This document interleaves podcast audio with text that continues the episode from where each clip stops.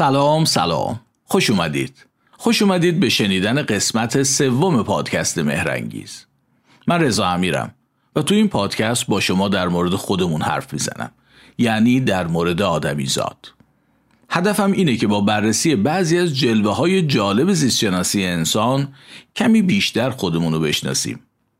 تو فصل اول این پادکست برای احترام به شعار قشنگ این روزامون زن، زندگی آزادی بیشتر به مسائل مربوط به زنان می‌پردازم.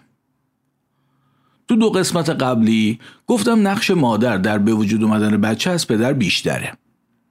و به یه سری دلایل زیستی اشاره کردم که نشون میدن ارسیه ژنتیکی مادر برای هر کدوم از ما از میراث ژنتیکی پدرمون بیشتره.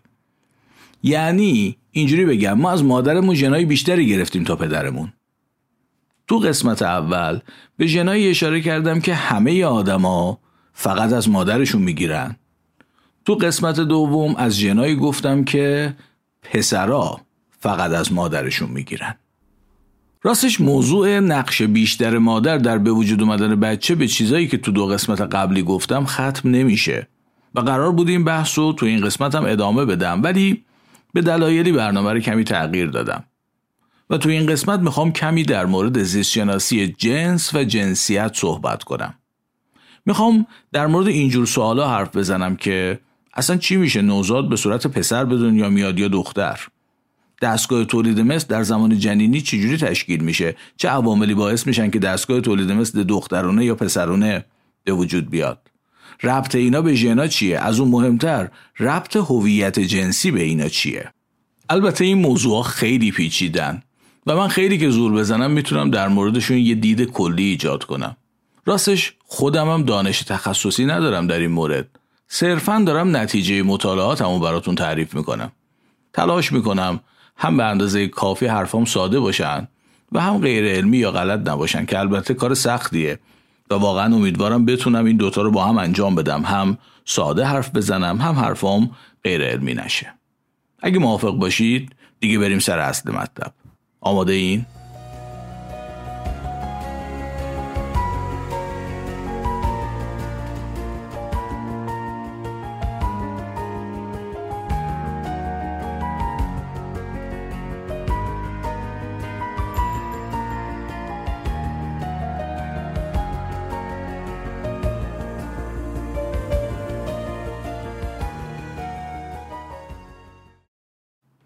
جونم براتون بگه من یه باغچه‌ای دارم اطراف تهران. اونجا یه سگ نگهبان دارم یه سگ نر نسبتا بزرگ. یه روز مهمون داشتیم یکی از مهمونا سگش هم به خودش آورده بود. این دوستمون که با سگش از ماشین پیاده شد سگ من که مثلا سی چهل متر دورتر به زنجیر بسته بود شروع کرد پارس کردن و نارومی خیلی زیاد. البته عجیب که نیست حضور سگ غریبه رو تو قلمرو خودش احساس کرده بود داشت بهش در واقع اخدار می‌داد دیگه به زبون سگی خودش. از صاحب سگ پرسیدم سگت نره؟ گفت نه ماده است. گفتم من فکر کردم نره که سگ من داره اینجوری سر صدا می‌کنه. یکی دیگه از دوستام که داشتیم مکالمه رو میشنید گفت بابا چه حرفایی می‌زنی تو؟ این چجوری می‌تونه از این فاصله تشخیص بده اون نره یا ماده؟ نکته رو گرفتین؟ حرف دوستم یه جوری بود که انگار سگا واسه فهمیدن جنسیت همدیگه مثل ما عمل می‌کنن. یعنی همونجور که ما باید زیر یه سگ نگاه کنیم ببینیم چی داره چی نداره تا تشخیص بدیم نره یا ماده. یه سگ هم واسه فهمیدن اینکه یه سگ دیگه نره یا ماده باید همین کارو بکنه. حالا در مورد سگا که من مطمئن نیستم ولی ما آدما در مورد خودمون در اغلب موارد واسه اینکه تشخیص بدیم یه نفر مرد یا زن مجبور نیستیم لباسشو در بیاریم. و از دورم می‌تونیم تشخیص بدیم. البته در بیشتر موارد. خب یکم به این فکر کنید که ما این کارو چجوری انجام میدیم؟ چجوری تشخیص میدیم یه نفر مرد یا زن؟ تو افراد بزرگسال که نشونه های زیادی وجود داره. حتی تو بچه ها هم معمولا میشه به راحتی تشخیص داد با وجودی که خب نشونه های بچه ها از افراد بزرگسال کمتره. حالا اگه بازم بریم عقب برسیم به نوزاد تقریبا تنها راهی که میمونه واسه تشخیص دادن جنسیت نوزاد دیدن شکل اندام تناسلی بیرونی بچه است. خب از قدیم الایام تا همین امروز هم به صورت سنتی همین مبنای اصلی تشخیص جنسیت بوده دیگه. بر اساس شکل اندام تناسلی بیرونی بچه جنسیتش رو تشخیص می‌دادن اسم پسرانه یا دخترانه براش میذاشتن شناسنامش هم بر همون اساس می‌گرفتن. حالا بریم بازم عقبتر. بریم تو دوران جنینی. و برسیم به موقعی که دستگاه تولید مثل تازه شروع کرده به تشکیل شدن. اگه تا اون موقع بریم عقب که میشه حدود هفته شیشم جنینی دیگه راستش از روی ساختار دستگاه تولید مثل نمی‌تونیم تشخیص بدیم این جنین قراره به صورت پسر به دنیا بیاد یا دختر. چون اون موقع یعنی اولی که دستگاه تولید مثل داره تشکیل میشه تو همه جنینا همه چی مثل همه. چه اونی که بعدا به صورت پسر به دنیا میاد چه اونی که بعدا به صورت دختر به دنیا میاد. تو این مرحله فقط یه چیز وجود داره که تفاوت این دوتا رو مشخص می‌کنه ترکیب کروموزومای جنسی. که اگه قسمت قبلی رو شنیده باشید اونجا در موردش توضیح دادم. دختر ترکیب کروموزومیش XX پسر ترکیب کروموزومیش XY و عملا تا اینجا اگه دقت کرده باشید برای تشخیص جنس آدما دو تا معیار من گفتم. یکی ویژگی های ظاهری و آناتومیک دوم ترکیب کروموزومی. اما یه چیز خیلی مهم دیگه هم وجود داره که ما بهش میگیم هویت جنسی. یعنی اینکه فرد خودشو مرد می‌دونه یا زن. خودش احساسش نسبت به جنسیت خودش چیه؟ تو بیشتر آدما این سه تا معیار با هم هماهنگن. یعنی چی؟ یعنی فرد XX ویژگی های ظاهری و آناتومیکش هم زنه خودش هم خودشو زن می‌دونه. فرد XY هم ویژگی های ظاهری و آناتومیک مرد داره دستگاه تولید مثلی مرد داره هویت جنسیش هم مردونه است یعنی خودش هم خودشو مرد می‌دونه. ولی خب همیشه هم این سه معیار با هم هماهنگ نیستن.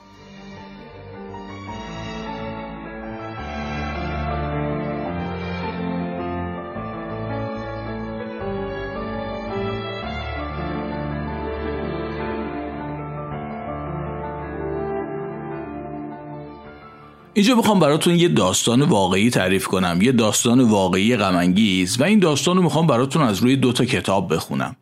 کتاب اول اسمش هست نقش ژنها در شکلگیری شخصیت. نوشته دین هیمر و پیتر کوپلند. ترجمه دکتر علی متولیزاده اردکانی. صفحه 206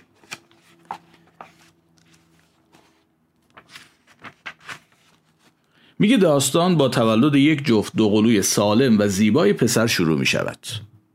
در هشت ماهگی یکی از پسران به نام بروس نیاز به جراحی کوچکی برای ختنه شدن داشته است.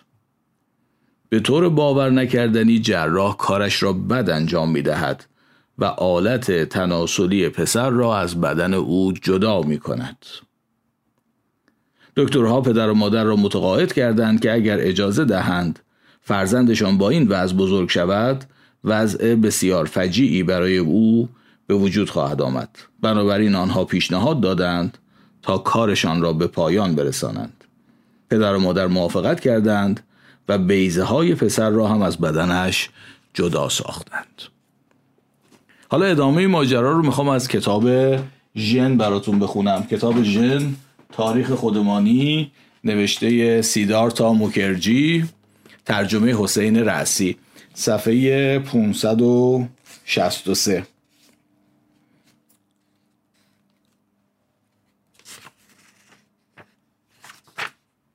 بله. میگه والدینش تصمیم گرفتند وی را نزد یکی از روانشناسان دانشگاه جانز هاپکینز به نام جانمانی ببرند. تا ببینند چه راهکاری می‌شد برای این نقص عضو و آزاردهنده پسرشان پیدا کنند. تخصص و زمینه پژوهشی جانمانی در زیستشناسی جنسیت و رفتار جنسی بود و شهرتی جهانی در این حوزه داشت. مانی کودک را معاینه کرد و مورد ارزیابی روانی قرار داد سپس به عنوان بخشی از یک آزمایش جنسی به والدین بروس توصیه کرد که پسرشان را اخته کرده و بی را به صورت یک دختر بزرگ کنند. والدین که آجزانه در پی مهیا کردن زمینه نوعی زندگی نرمال برای فرزندشان بودند توصیه ایمانی را پذیرفتند پسر را اخته کردند و نامش را به برندا تغییر دادند. حالا ماجرا چیه؟ این آی جانمانی یک نظریه ای داشته در مورد اینکه می‌گفته هویت جنسی ذاتی نیست و در واقع این کسب میشه.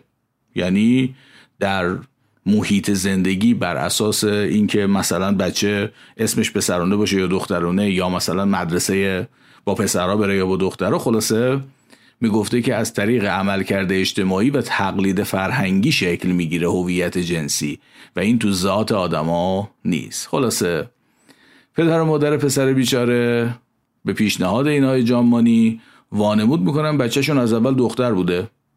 واسش لباس دخترانه و اسب بازی دخترانه می‌خرن. خلاصه مثل یه دختر باهاش برخورد می‌کنن. این آقای جانمانی هم پشت سر هم تو مجله های علمی مقاله های چاپ می‌کرده و از پیشرفت موفقیت آمیز این پروژه حرف می‌زده.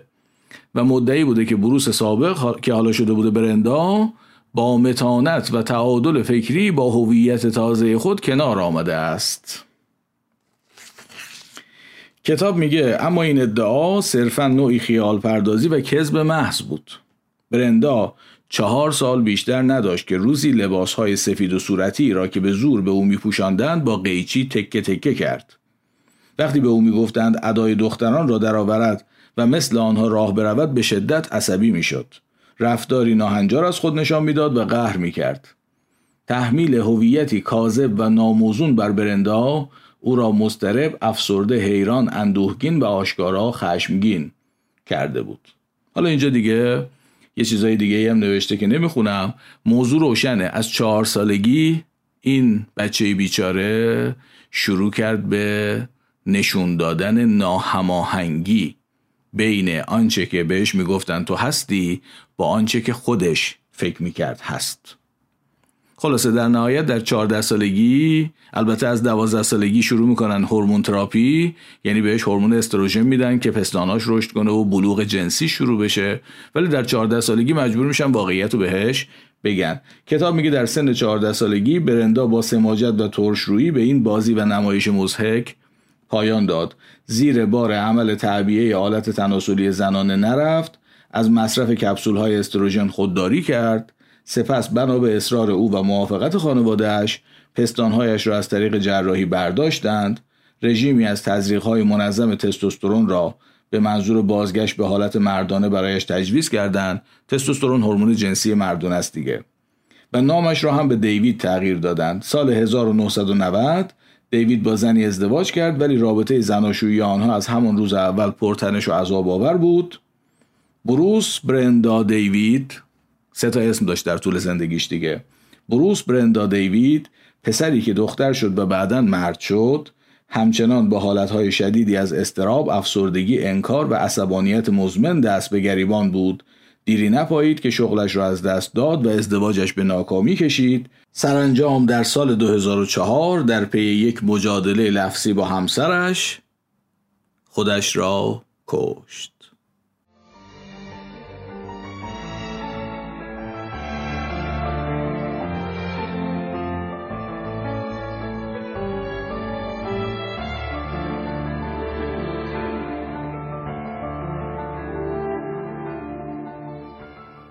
گفتم که دستگاه تولید مثل همه جنینا در شروع تشکیل مثل همه.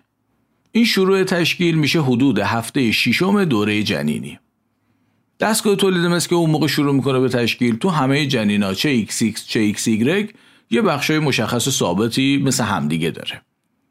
توی این بخشا دو تا قده بی تفاوت هست.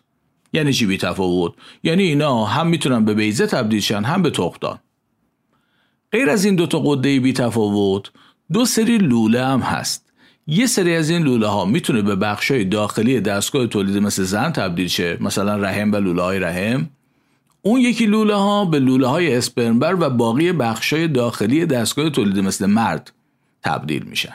پس دو تا قده بی تفاوت داریم دو سری لوله چه جنین XX باشه چه XY حالا اگه جنین XY باشه یه ژنی به طور طبیعی روی کروموزوم Y هست به نام SRY این ژن شروع می‌کنه به فعالیت و فعالیت این ژن باعث میشه قده های بی تفاوت که هم می‌تونن به بیزه تبدیل شن هم به تختان به بیزه تبدیل شن.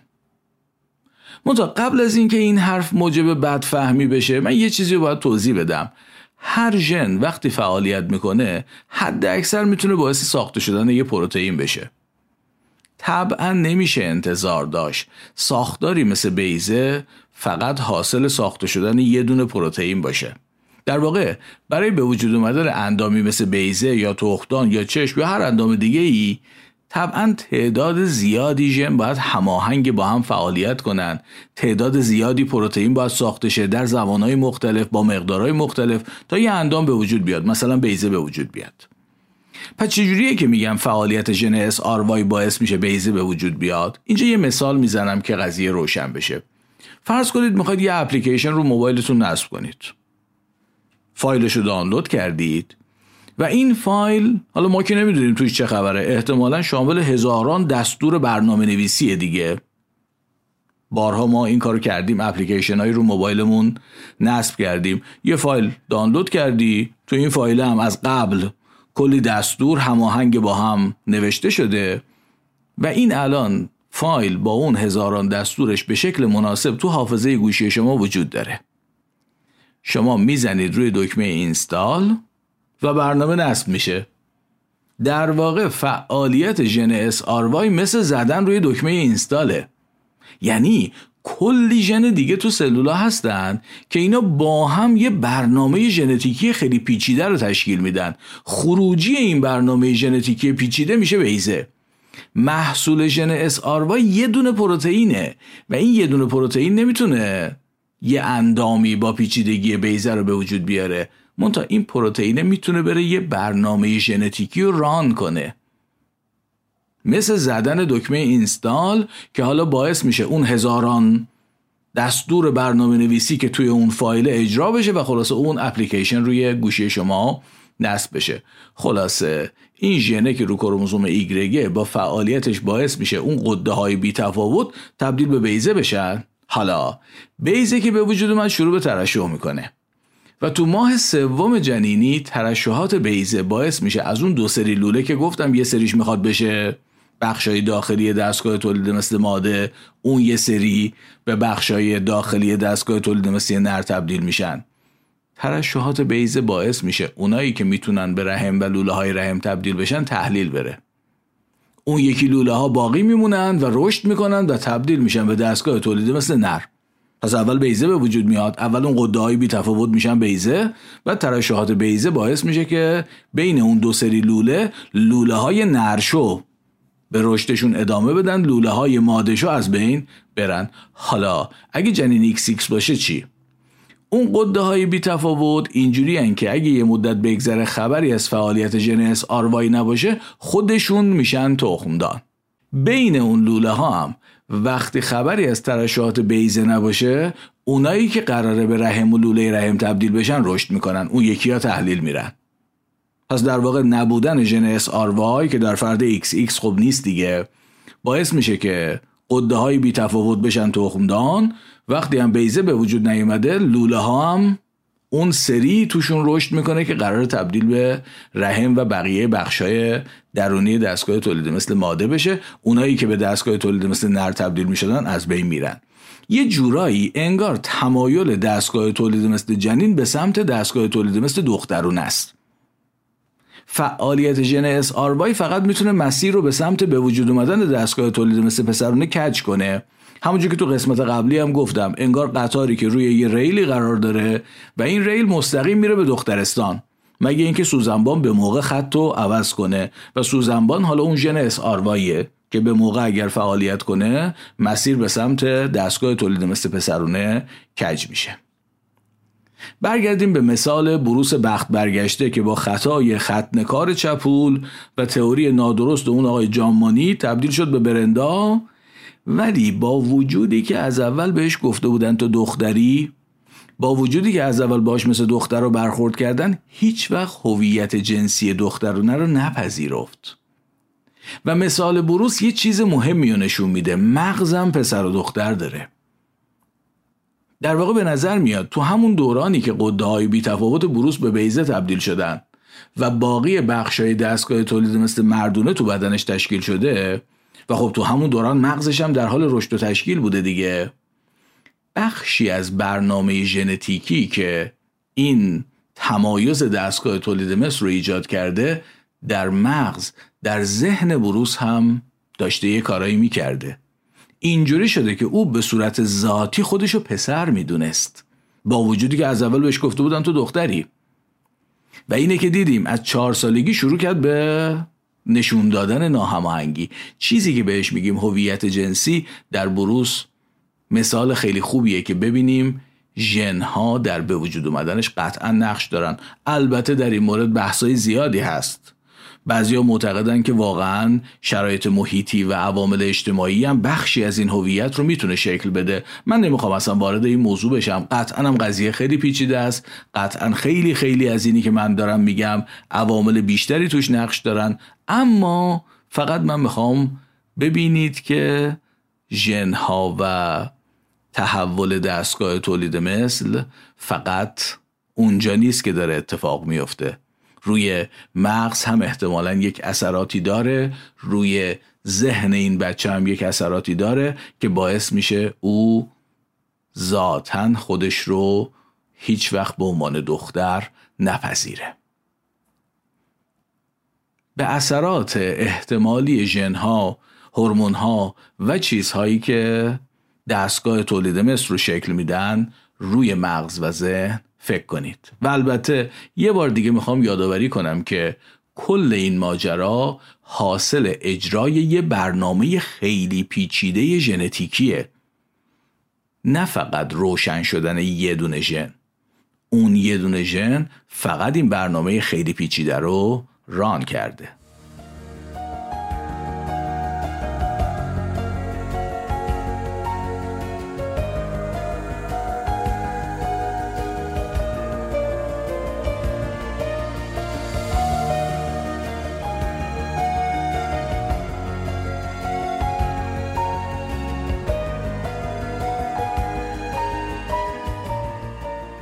یه سوال.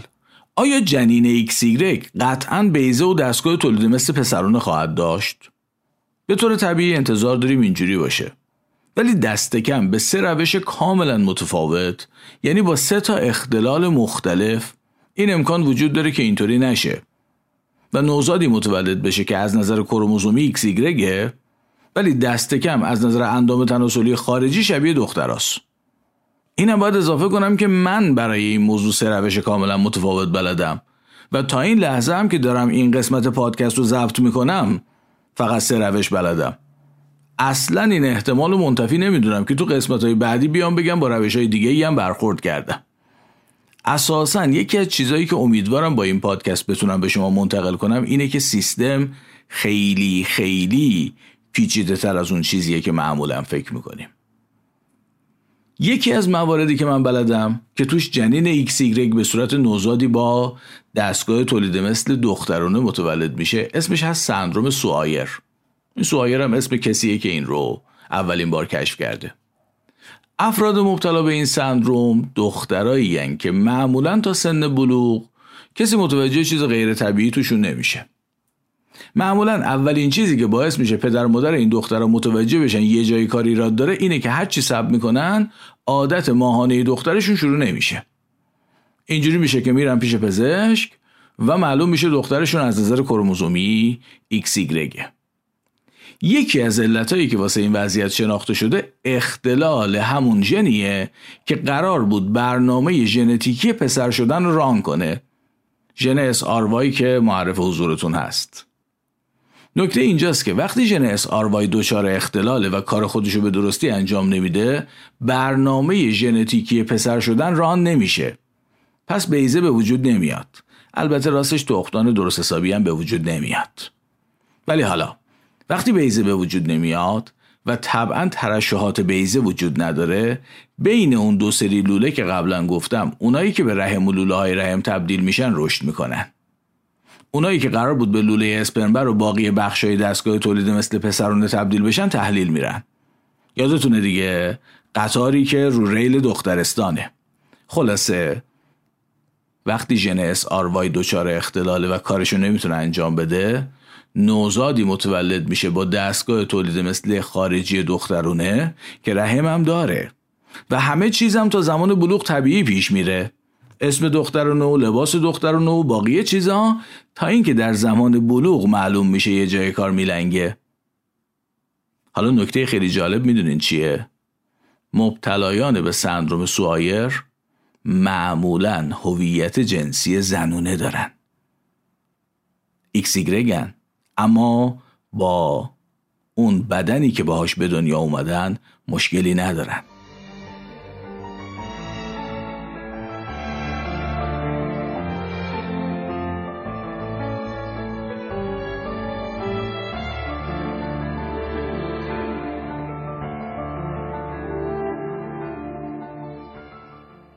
می‌خوام براتون یه بخش دیگری از کتاب ژنو بخونم.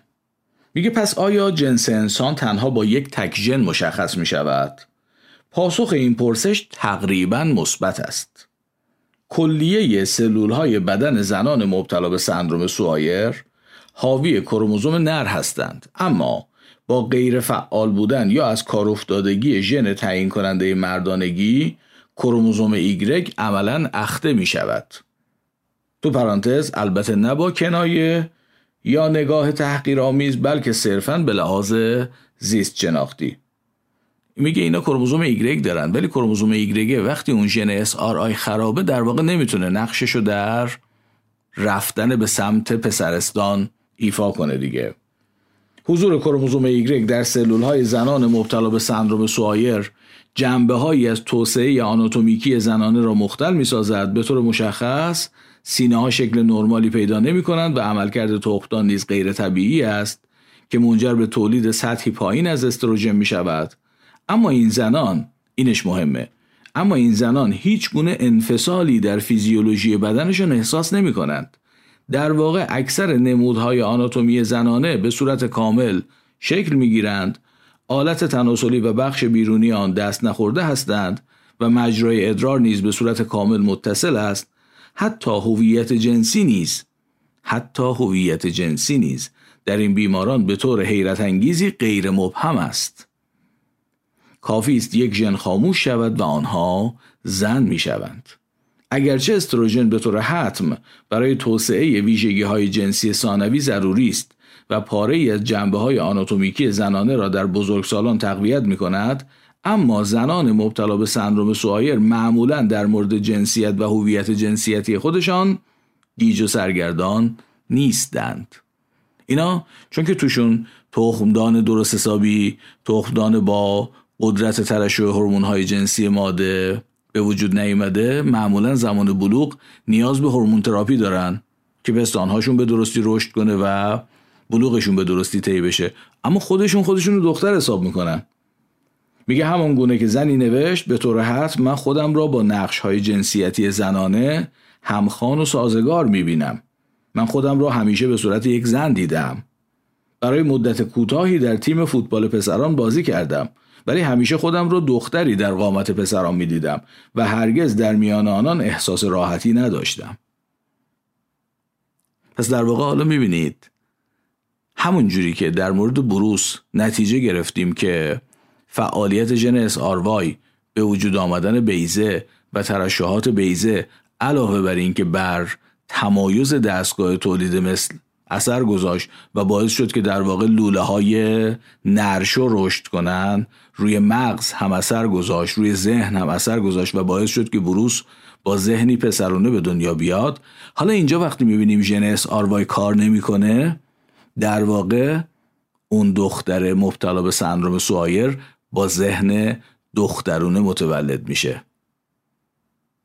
نمی‌دونم شما چی فکر می‌کنید ولی من می‌خوام نتیجه بگیرم که همون جوری که اون لوله های تناسلی اگه کاریشون نداشته باشیم به دستگاه تولید مثل ماده تبدیل میشن مغزم به نظر میاد اگر سیگنالی از بخشای مردونه نگیره به مغز زنونه تبدیل میشه.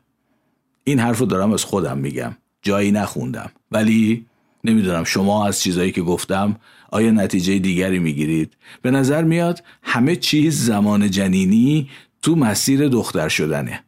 هم غده جنسی هم لوله هایی که قراره به دستگاه تولید مثل تبدیل بشن و هم مغز. ژن SRY یک برنامه پیچیده ژنتیکی رو run می‌کنه که همه چیز رو به سمت پسر شدن. هدایت می‌کنه و اگر همه اینا به درستی و طبیعی کار بکنه جنین XY دستگاه تولید مثل پسرونه و مغز پسرونه پیدا می‌کنه. هر کدوم از اینا که دچار اختلال بشه ما با انواعی از ناهماهنگی کروموزومی با دستگاه تولید مثل یا دستگاه تولید مثلی با هویت جنسی ممکنه که روبرو بشیم. می‌خوام بازم به این موضوع تاکید کنم که قضیه از این چیزایی که من گفتم خیلی پیچیده تره. من دانش تخصصیشو ندارم و واقعیت اینه که موارد زیادی هم به عنوان اینترسکس یا بیناجنس طبقه بندی میشن که من نه در خودم صلاحیتش رو می‌بینم که واردشون بشم و نه در حوصله این پادکسته که این کار رو بکنم. پس لطفا اگر حرفهای من جایی نارساست یا ناقصه شما به بزرگی خودتون ببخشید و البته سعی خواهم کرد که در قسمت های بعدی این نقایص رو تا جایی که بتونم کامل کنم. دو روش دیگر هم هست که جنین XY با دستگاه تولید مثل خارجی دخترونه به دنیا بیاد. دیگه تو این قسمت فرصتش نمیشه و در قسمت بعدی امیدوارم که در این مورد حتما براتون بگم.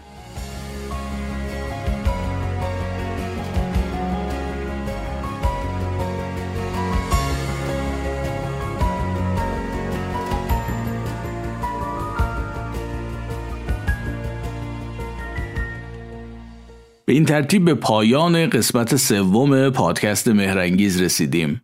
من یه چیزی رو قبل از اینکه تموم کنم حرفامو باید بگم و اونم این که در قسمت دوم قرار بود در مورد موضوع آدم کروموزوم ایگرگ صحبت کنم اما زمان قسمت دوم اجازه نداد.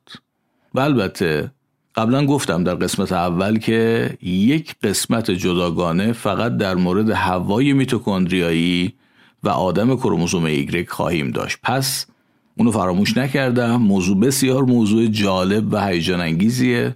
حتما براتون سعی می‌کنم. البته اگه زنده باشم و بتونم یه قسمت جداگانه صحبت کنم. تمام این حرفا تازه شروع شده و حالا حالا های ادامه داره. واقعا امیدوارم این فرصت رو داشته باشم که بارهای دیگری برگردم. براتون از جلوه های جالب زیست شناسی انسان بگم و شما هم همراه هم باشید. پس تا اون موقع تا موقعی که برگردم و دوباره براتون یه قسمت جدید بسازم مراقب خودتون و خوبیاتون باشید. دوباره باز خواهم گشت در گلخانه ها را باز خواهم کرد تمام آسمان را آبی پرواز خواهم کرد. تو را در کوچه های کودکی آواز خواهم کرد. دوباره باز خواهم گشت دوباره باز خواهم گشت. تمام قفل را باز خواهم کرد. از آن جایی که ماندم ناتمام آواز خواهم کرد.